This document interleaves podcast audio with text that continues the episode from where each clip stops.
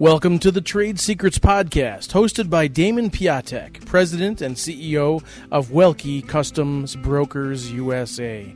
Damon is a licensed U.S. customs broker and certified customs specialist with more than 18 years' experience in the import export, customs, transportation, and logistics sectors. Each month, Trade Secrets will bring you guests in the industry to provide their insights on timely trade issues to give you an advantage in international trade. So now, let's talk trade.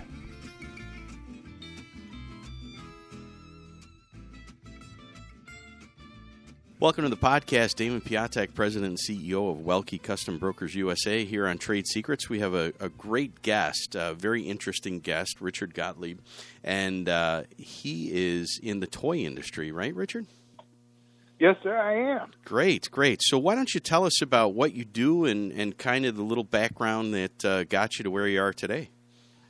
Well, uh, I was an English lit major in college, so of course I'm in business today. Uh, as many of us who start that way. Yeah. And um, uh, my journey has taken me to a place where uh, I'm actually a, a globally recognized expert on the business of play. Um, and as such, uh, I consult with uh, primarily toy companies uh, in the U.S. and internationally. And uh, we assist with anything from finding sourcing to China through marketing plans to finding distribution in the U.S. Uh, and in other countries too. Uh, we have a magazine, Global Toy News, which is a magazine of commentary on the toy industry, and we have a podcast as well, the Playground Podcast, uh, in which we talk to executives in the industry uh, we do expert witness testimony, mergers and acquisitions, and we represent uh, intellectual property developers. My wife was is an English teacher, and she was an English lit major. So, uh, and my PR, the the gentleman that uh, does my PR and marketing, uh, Craig Turner, he was a uh, an English lit major too. So he ended up going in kind of similar thing that you did with going into business. But uh, so you're you're talking about internationally. Uh, this is fantastic. You, you, know, obviously toys are made around the world. Um, what are some of the um, hurdles that you help uh, companies overcome with the international uh, borders? Well, first of all, the, you know it's interesting. The toy industry has has always been a global industry, uh, and uh, believe it or not, before World War One Germany was like China is today. It dominated the world's toy industries, and uh, the U.S. embargoed German goods during World War One, and the U.S. became a, a manufacturer of toy goods. But toy production tends to travel to low cost uh, locations, and so currently it's, it's been in China for several decades, and we make fully uh, 86% of the world's toys are made in China. And if you go into southern China, it's one giant factory. That's, um, that's amazing. So I, the, the current uh, problems we're having with the supply chain and the just the mere, meteoric rise in prices uh, have had a real impact on the toy industry, and, and, and I, I think it could be a real game changer for in a lot of ways. Yeah, I think um, you know the obviously the the backups at the ports, the rise in costs of containers. Uh, you know, we're seeing container costs go up to almost twenty thousand dollars a container in some instances to get those goods into the United States. Do you see? I mean, how is that affecting the toys? Are they shipping less? Are they or have they worked out such great rates because there's so many, uh, uh, you know, so much volume, or what, what? How are they surviving in that industry? Well, nobody's worked, worked out great rates. uh, I can I can assure you of that. Uh, and uh, it has gotten, as you well know, very difficult, uh, even when you have secured a container, uh, to make sure it gets on the ship. Yes. Uh, and we are in the heart of the shipping season, you know, roughly 40% of our business in the toy industry takes place in the last three months of the year. So goods are being made, they're shipped, being shipped. So this is a real struggle. And uh, uh, companies who who make products in, in which uh, uh, in some cases, the value of the goods is less than the cost of the container, are really put in a bind. Uh, some folks have postponed uh, um, shipping their goods in the hopes three or four months ago that uh, prices would go down. Well, that was a mistake. Uh, so it's gotten to the point where I think we're going to see some empty shelves this Christmas, mm-hmm. um, and we're going to see less variety on the shelves. Yeah. Um, so it's it's uh, I think it's a particular. This is a black swan event. I think that could affect uh, where people make goods.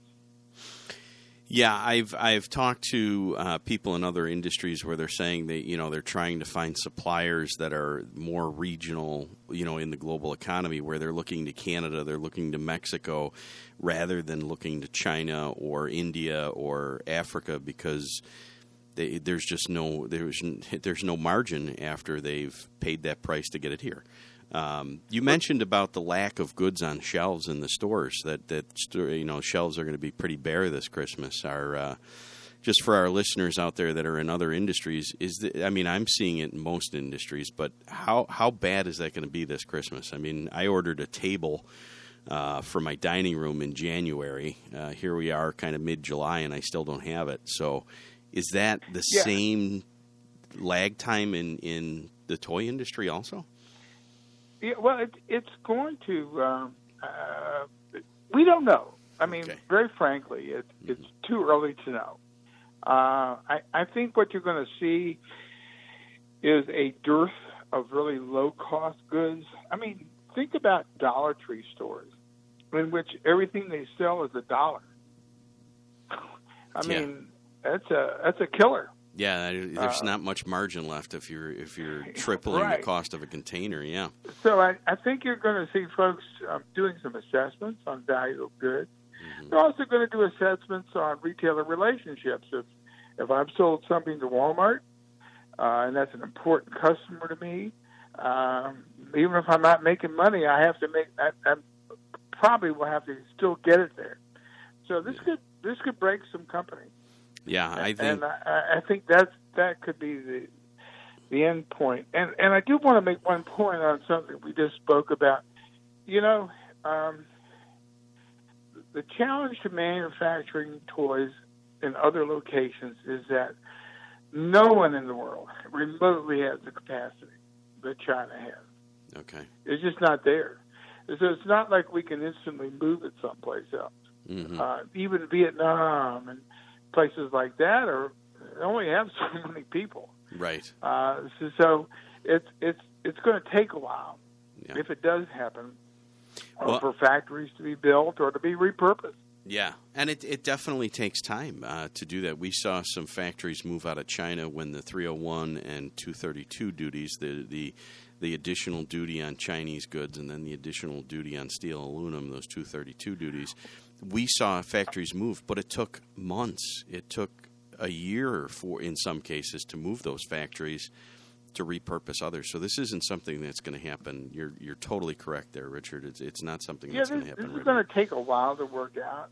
If if I was China, I would be very concerned. I I think the um, uh, the freight companies, the ocean freight companies, I, I saw where one of them just put a five thousand dollar surcharge on forty foot containers, wow. and a four thousand dollar surcharge on forty foot on twenty foot containers.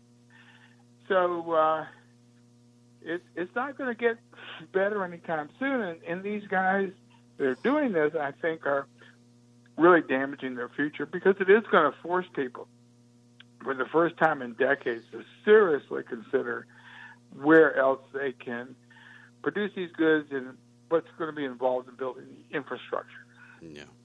China has made investments in other countries with infrastructure projects, like Africa with railroads and, and ports, and but that still doesn't solve the problem with the ocean containers. That price is still there, so it'll be interesting to well, see how this plays out.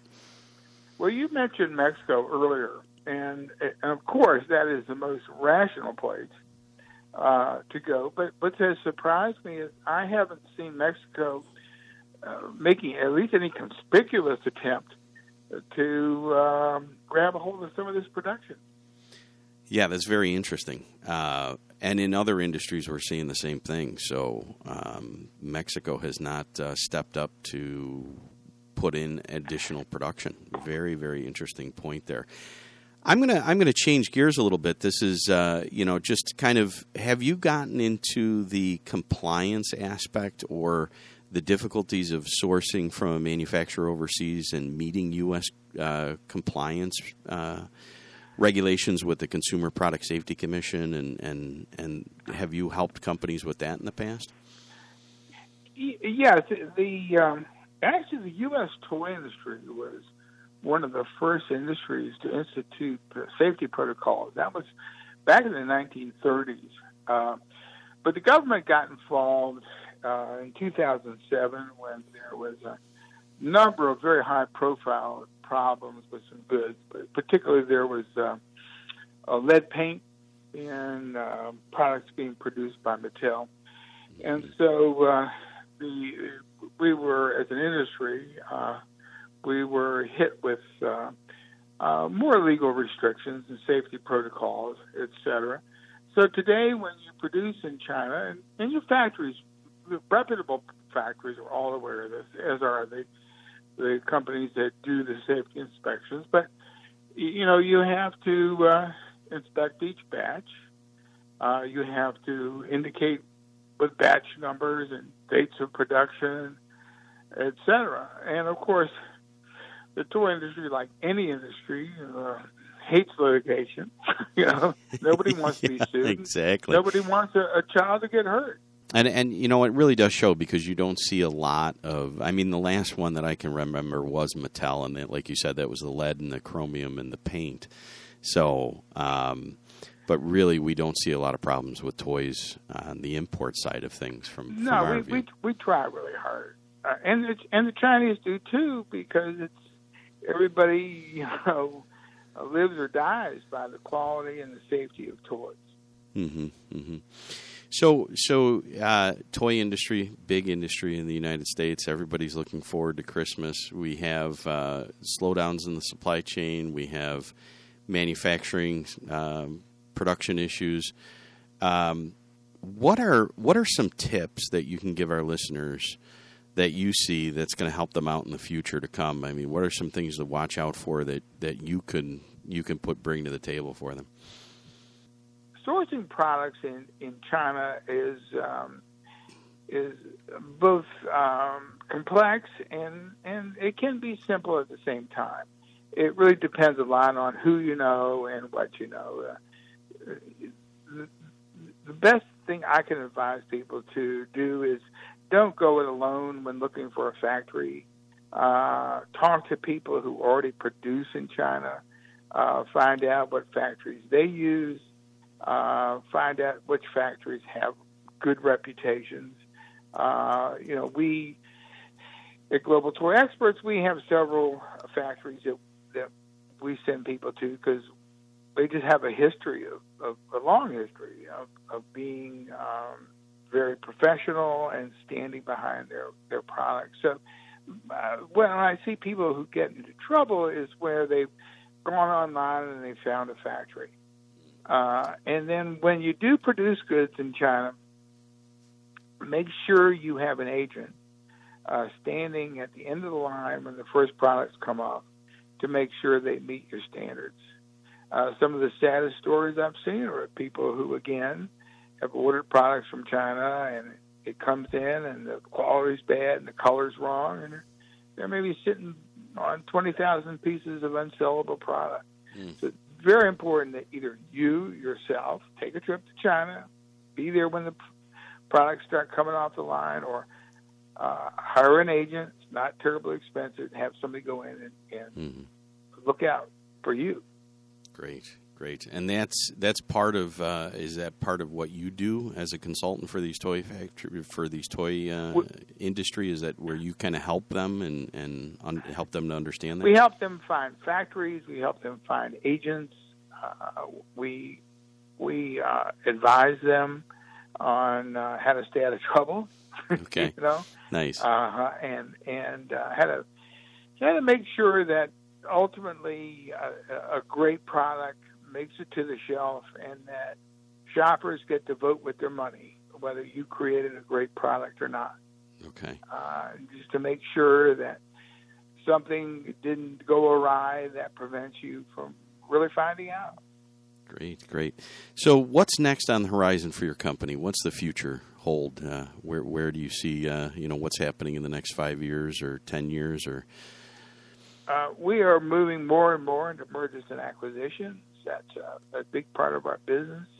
Uh, we're doing a lot more uh, expert witness. Uh, we find it's an extremely fascinating area of business, and uh, we like the intellectual property side too. Uh, we like it when we when we uh, find people who've created what we think is some great product, and assisting them in uh, determining the best way to go forward. You know, we always tell people we ask this question: What do you love to do? Do you love to invent products? or do you love to be up at three o'clock in the morning wondering what you, where your container ship is? And uh, if you love to invent and you don't like the business side, don't do it yourself. License the rights to your product to a company that that's what they do. Uh, but if you want to be in business, et cetera, we uh, help them determine that they have a right assets in place, uh, that they are fully aware of all the risks, and we do everything we can to reduce that risk for them and to uh, really en- enhance the opportunity. Perfect, perfect. And uh, just for our listeners, I know you mentioned your podcast uh, that you have, but uh, where else can our listeners learn more about you and your company? Okay, well, Global Toy Experts uh, is our company uh, website, www.globaltoyexperts.com. Uh, they might find our magazine, Global Toy News, uh, www.globaltoynews.com, to be of interest in learning more about not just the toy industry, but the business of play. And then finally, uh, I do a podcast with Chris Byrne, the, the toy guy. He's a regular on Kelly and Ryan, and uh, it's called The Playground Podcast, and we talk to executives in the toy industry, uh, again, about the business of play. Great, great. It sounds like a fun business, and no pun intended there. Um, it, it, has this moment. exactly, exactly. Well, Richard, I really uh, thank you for coming on the podcast today. We really appreciate it. If there's any questions about international trade, you can always send them our way. My email is Damon, D A M O N, at Welke, W E L K E, USA dot com. And Richard, thank you again for being on the podcast, and uh, we will have a new episode soon. This has been Trade Secrets, the podcast hosted by Damon Piatek, President and CEO of Welke Customs Brokers USA. Thank you for listening.